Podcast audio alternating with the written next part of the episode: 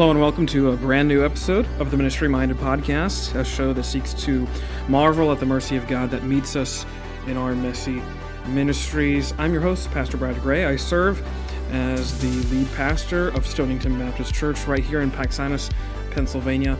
Uh, what a blessing it is to be uh, talking to you once again. Uh, uh there was uh, a reprieve there for a couple weeks uh, from episodes, and that's just related to the busyness of my current schedule and all of the things that go on with pastoring a church. Uh, but I've uh, been really uh, thankful for some of the things I've been reading and reflecting upon. And uh, I'm really excited for today's episode in which I get to talk about um, the affection that God has for some of the unnoticed things, the things that we often don't really take conscious notice of. Also, for we could call it the precariousness of delivering God's word, the precariousness of preaching, and what it looks like when the gospel takes on the experience, or we could say takes on the image of a tornado. Uh, I want to talk about all that kind of stuff today, and hopefully you can find a, a, lot of encouragement, a lot of blessing, and a lot of enrichment as we go through these articles and just kind of reflect upon them. And may you be uh, just grow in uh, your affections for Jesus, and may you grow uh, in your fondness for the things of God's Word. That's really what the show is about, and uh, hopefully you can be enriched and encouraged by all this. So uh, before we get there, here's a quick word from the sponsor, uh, Fresh Roasted Coffee, uh, and then we'll get right into what we have for you today. Do you like coffee? I know that you do, and that's why I want to tell you about Fresh Roasted Coffee. Fresh Roasted is a locally owned and operated coffee house right here in central Pennsylvania that is committed to providing the highest quality coffee on earth. They do so by sourcing only the freshest coffee beans and by using the most eco friendly roasting technology in the world. Fresh Roasted's USDA certified organic coffee beans ensure that your coffee is consistently regulated at each stage of the production process and completely free of GMOs and harmful synthetic substances. Fresh Roasted Coffee roasts their beans per order with immediate packaging and shipping directly to your door, meaning that you get to experience fresh coffee at its peak drinkability. That's what I like. I was introduced to fresh roasted coffee soon after moving to central Pennsylvania, and I'm so happy I was because I think it's literally the best coffee out there. Their Blackbeard's Revenge blend is out of this world good. Whether you use a regular drip coffee maker or a pour over or a French press, however you get your coffee fix, make it fresh roasted. Go to the link in the notes for this show and use the offer code GRACE10 at checkout. That's offer code GRACE10 at checkout to get a discount on your next order.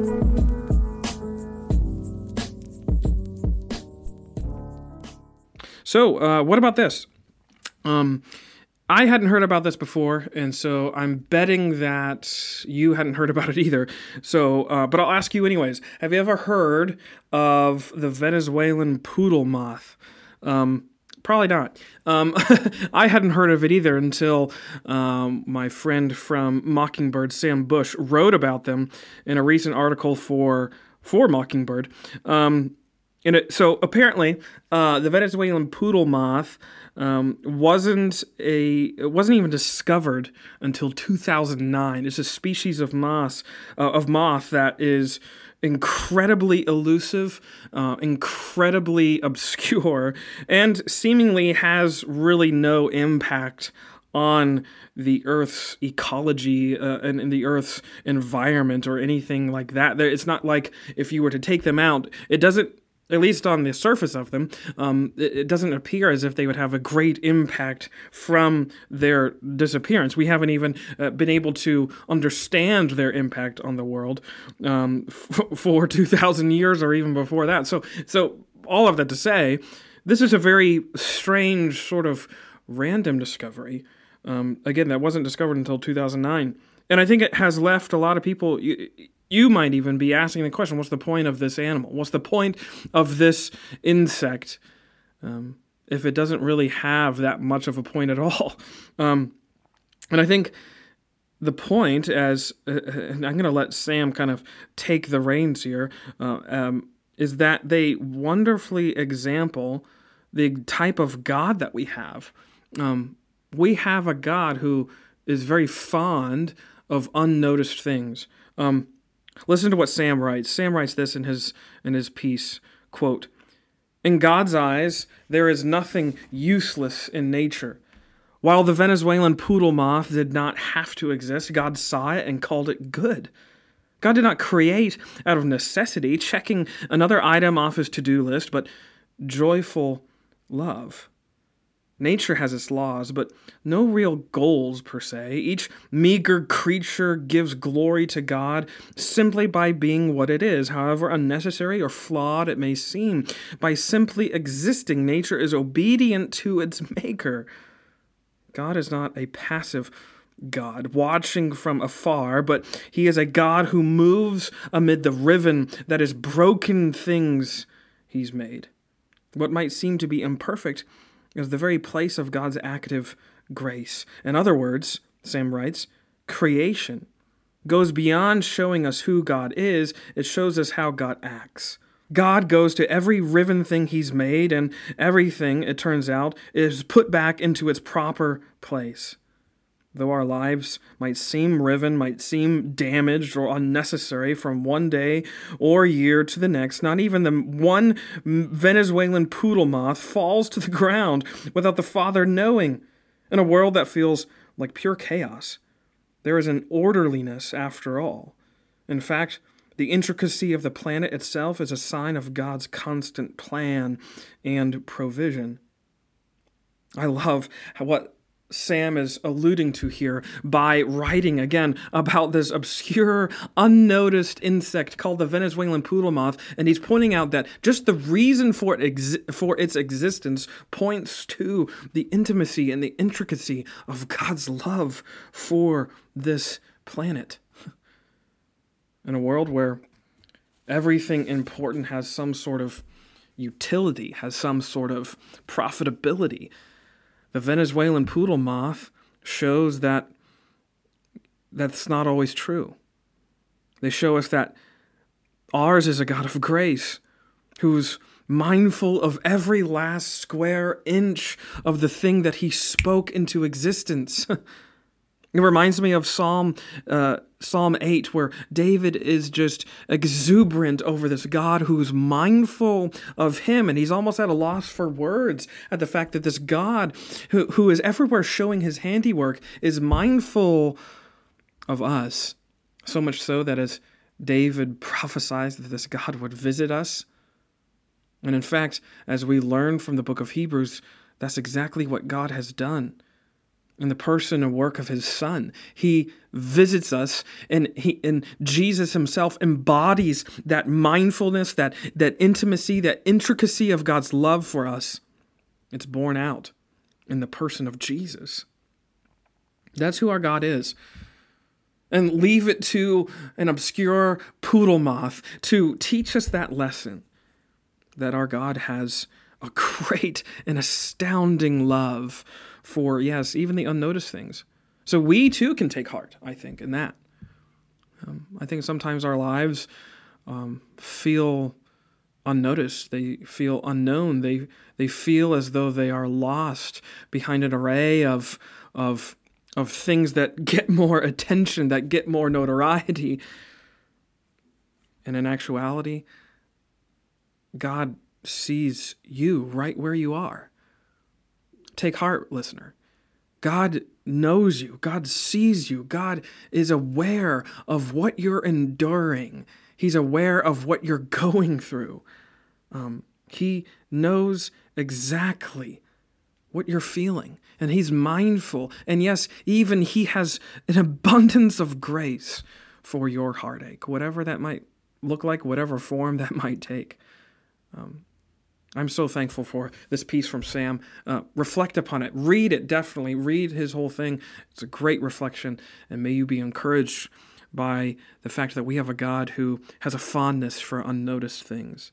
Um, what am I reading lately? Again, I'm still reading uh, Gerhard Forde's Theolo- Theology is for Proclamation. Um, as I've said before, it's a gold mine for homiletical uh, sort of insights, sort of insights on how to preach, what to preach, what does preaching look like. Um, I'm going to be reflecting on this a lot more. And in fact, um, over the last several weeks, um, I might be trying to put together somewhat of a uh, a primer that is reflecting on this. I don't know. we will see what kind of see what see see what develops um, and see kind of what God does through that. But uh, really encouraged by that book so far and how he is drawing this distinction between. Uh, systematic theology and sort of the theology behind preaching. So, uh, and why theology is necessary for the event of the proclamation, even though um, we don't always include um, theology in our proclamation. Our proclamation is concerned with what? It's concerned with the good news of Christ crucified and, and proclaiming that news as current and present for the congregation, for the churchgoer. Um, really thankful for that book. It's already proven really, really insightful, really impactful. So uh, if you want, uh, click the link, pick up that for yourself. Uh, I think you'll be encouraged by it. What else has been helpful? So there's a slew of articles I kind of want to go through. Um, that have been impactful in one way or another to me, and um, I really want to just take my time, uh, sort of going through them. Um, in an article entitled "Rainstorms, Rainstorms and Reformations," Um, it was published a, a, while back over in 1517. Sam Schulheist, Schulheis, um, sorry if I pronounced your name wrong, brother, um, but he recounts the um, eponymous storm that started the Reformation. Uh, you might know this story. Uh, the law student Martin Luther was, uh, as the legend goes, caught in a terrible, terrible thunderstorm during which he seeks refuge under a tree and he vows to, you know, enter a monastery if God allows him to survive. And of course he does. And of we could say the rest is history. Uh, that's sort of what leads to him going into studying um, studying the scriptures as an Augustinian monk uh, which eventually leads him to have this awakening towards the gospel, which is the spark that we could say that ignites the Protestant Reformation. Um, Sam really reflects on this in a really particularly awesome way, but I like how he wraps up all these thoughts about this thunderstorm and, and the gospel itself that is God's thunderstorm. Um, this thunderhead of good news that we could say. Um, uh, listen to how Sam kind of wraps this up because I think it's really impactful uh, how he puts it all together. He writes this quote: "Through Martin Luther, God would unleash." A far greater storm than the one which overwhelmed Luther on July 2nd, 1505. God caused a good storm to fall upon the heart and mind of Luther and those who heard and still hear his teaching and preaching that we are saved by grace through faith in Christ crucified for sinners. In time, Luther discovered that the gospel was itself a tornado swirling with comfort and consolation uh, of the free forgiveness of sins for Christ's sake. And this gracious storm fell upon the consciences of people long stricken by the thundering judgment of the law. In the years following this July storm, God hurled a Category 5 hurricane of good news, comfort, and grace in Christ crucified right down on Luther and the church. Many faithful, baptized believers whose consciences had been buffeted by long years of the church's penitential system and its storm surge of legalism and works, righteousness finally felt the relief in hearing the good news that Christ is their Redeemer and their shelter in the time of storm. I think what Sam gets at here is really accurate, really quite profound that this gospel that Luther didn't necessarily discover, but he rekindled, he rediscovered, he refound in that old sort of forge of studying the book of Romans. What he found was, in effect, a thunderhead. A thunderhead of good news that became the spearhead of the Reformation that, that recovered this amazing and incredibly profound piece of gospel the effects of which that we're still gleaning today. It's still changing lives. It's still uh, saving sinners, still bringing people to repentance, still making the world new. This is the sum and substance that we have as the church. Um, we could say, in some ways, that this thunderhead of the gospel is still in effect today. It's still bringing souls to salvation even to this day. And we can be thankful for that. We can be thankful that we are called to proclaim that same good news. The very good news that Luther, uh, in effect, changed the world by is the same news that Paul took up arms and started the church with. And it's the same good news that exists today. Um, we, the church, are called to preach nothing less than that same message Christ crucified for sinners. That is the fountainhead from which all life, faith, spirituality, religion, all of those things that you could insert there, they all spring from that. They all are downstream of the good news that we have a deliverer, and his name is Jesus, and he was delivered up for our transgressions, and he was, yes, raised again for our justification. From that, we have good news, and we can preach it. We can bring it home. We can deliver the goods for those who are lost, those who are dying. Um, really thankful for that piece from Sam over on 1517. Uh, reflect on that. Reflect on the, the, the storm of the gospel that's still raging to this day.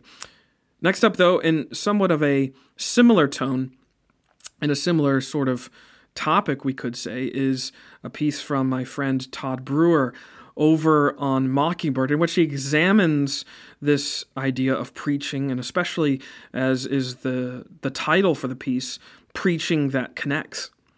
Um, somewhat related to um, that book by Forde, Theology is for Proclamation, I've been really moved um, by lots of different essays and books that speak to this importance on the necessity of preaching, the resonance of preaching, but also what constitutes the message of preaching. And I think perhaps a theology of preaching is somewhat developing, I think, through all this. Um, as a preacher, I take that quite literally. I take that very seriously. I take it uh, very. I, I, I take it to heart. What makes for a sound sermon? What what constitutes preaching? Well, as Todd sort of um, articulates here, it's it's not ethics. It's not philosophies. It's not even catechesis. It's not even well sort of thought out illustrations what preaching is about is what we just sort of articulated. It's christ and him crucified. It's it's this. Todd writes this quote jesus certainly had many ethical teachings but their genius cannot be reduced to practical advice. If one seeks wisdom about how to live well jesus will be a disappointing if not infuriating mentor. He was the strangest ethicist then and continues to be ill fitted for pragmatics the righteousness he demands exceeded that of the scribes and the Pharisees. If you've done everything right, he will ask you to sell everything you have and give it to the poor. He demanded nothing short of one's very life in service of others. One cannot grasp the ethical content of his preaching without being confronted by its impossibility. Anything short of this demotes Jesus to the, the, the status of yet another secular moralist. Genuine preaching does not speak about God as a spectator looking on from a distance, but on God, but on behalf, excuse me, of God as an ambassador. The preacher bears the word of God and declares it as God's word for you. But this broader structure does not define the specific content of preaching. Taking a step closer to the heart of the matter, genuine preaching is none other than the demonstration that one is in need of forgiveness and the declaration that God actively forgives in the here and now. Genuine preaching properly distinguishes between law and gospel, employing both in that order to bind and loose the sinner from themselves, freeing them to love their neighbor. Again, that's what makes preaching so powerful. It's not about basic instructions before leaving earth, as the old tired idiom sort of goes. It's not even about your pro- your improvement moral or otherwise. Actually, preaching is about the glory of God and the forgiveness of sins and the revelation of God's only Son come in the flesh, interrupting the history of the world to showcase what? That from before the foundation of the world, this has been the plan all along. That God would redeem sinners from their sins by taking on their sins on himself, dying for them on the tree. This has been the point. This is the purpose. This is the premise, again, I would say, of every sermon. That's been the point I think that Paul makes. It's the point you could say that Luther makes. I think it's the point that I'm definitely finding myself saying that this is the hill I'm going to die on. That everything goes back to Christ. Everything goes back to that. Jesus is, he's not just a, a philosopher or a teacher or a moralist, an ethicist, some sort of humanitarian that shows us what amazing kindness and generosity looks like. Jesus is a redeemer. He's the great high priest of our faith, as it says in Hebrews, except he becomes the sacrifice too. He is both priest, both priest and sacrifice. When he goes behind that veil, as it talks about everywhere in Hebrews, the blood he sprinkles on the altar that purchases our atonement isn't just some lamb's, it's his own. And that's why we can be so sure of the hope we have in Jesus. Because he has made it so sure in himself. And what better news are we to share than that? What better tidings do we have to share as preachers, as church members? What better announcement can we make than that? Christ for you. Thanks so much for listening. I hope you've been blessed by this episode of Ministry Minded. Hope you'll subscribe to this podcast. You can do so on Apple Podcasts or on Spotify, on Spotify or right here on Substack. I appreciate so much all your encouragement, all your support. Thank you so much for listening, even when there's delays in shows coming out. Thank you so much. Uh, leave your comments, uh, leave your questions right here, and I'll look to address those in coming episodes. Otherwise, thank you so much for get, for listening again. God bless you, and I'll see you on the next episode.